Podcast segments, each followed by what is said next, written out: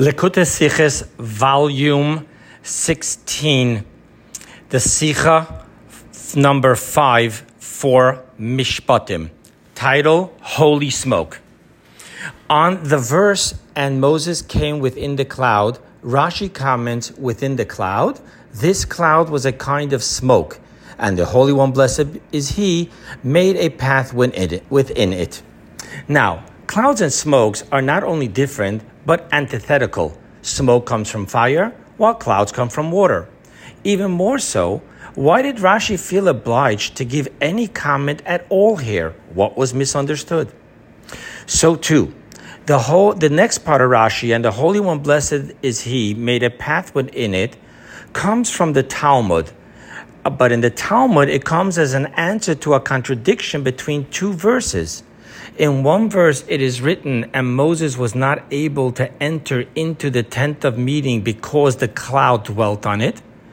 And by us, it's reading, and Moses came into the cloud. This teaches that the Holy One, blessed be He, grabbed Moses and brought him into the cloud.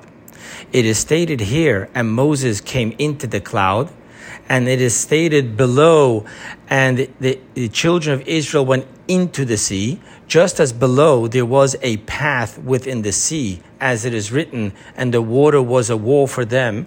Here too, there was a path through the cloud. That's what the Talmud says. However, Rashi's rule is that he will not explain a contradiction until it presents itself, which would be later by the second verse in chapter 40, and not here in chapter 24.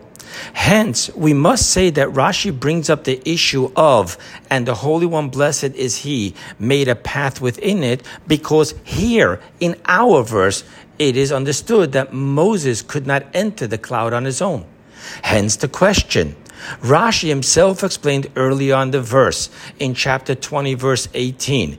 Moses drew near to the opaque darkness where God was, and Rashi comments drew near to the opaque darkness within three partitions darkness, cloud, and opaque darkness. Opaque darkness is synonymous with the thickness of the cloud. That's what Rashi says, in which Rashi feels no need to explain to the student how is it possible for Moses to enter into the thickness of the cloud. Why here does Rashi deal with this issue?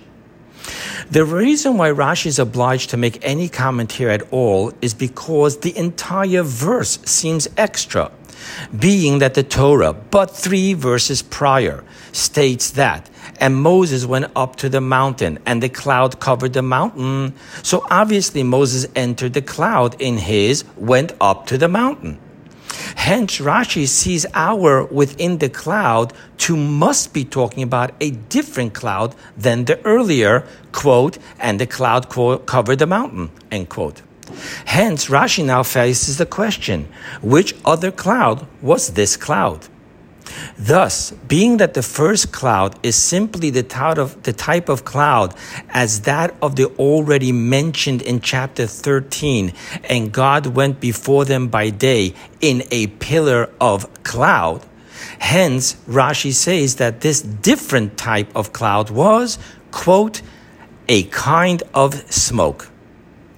Now, how does Rashi see that this cloud is a kind of smoke? Okay, it's a different cloud, but how does he see it as a kind of smoke? This Rashi extrapolates from the verses themselves. In between the verse number 16, and he, God, called to Moses, and our verse, verse 18, and Moses came within the cloud, there's a verse 17 which states, And the appearance of the glory of God was like a consuming fire atop the mountain.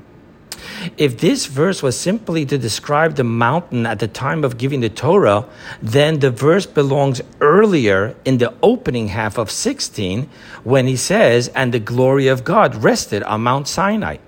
By the verse telling us of the like a consuming fire after the verse says, and he, God, called to Moses, this clearly means that it is explaining the following verse, and Moses came within the cloud, telling us specifically that this cloud that Moses entered is one of a kind of smoke from the like a consuming fire on top of the mountain.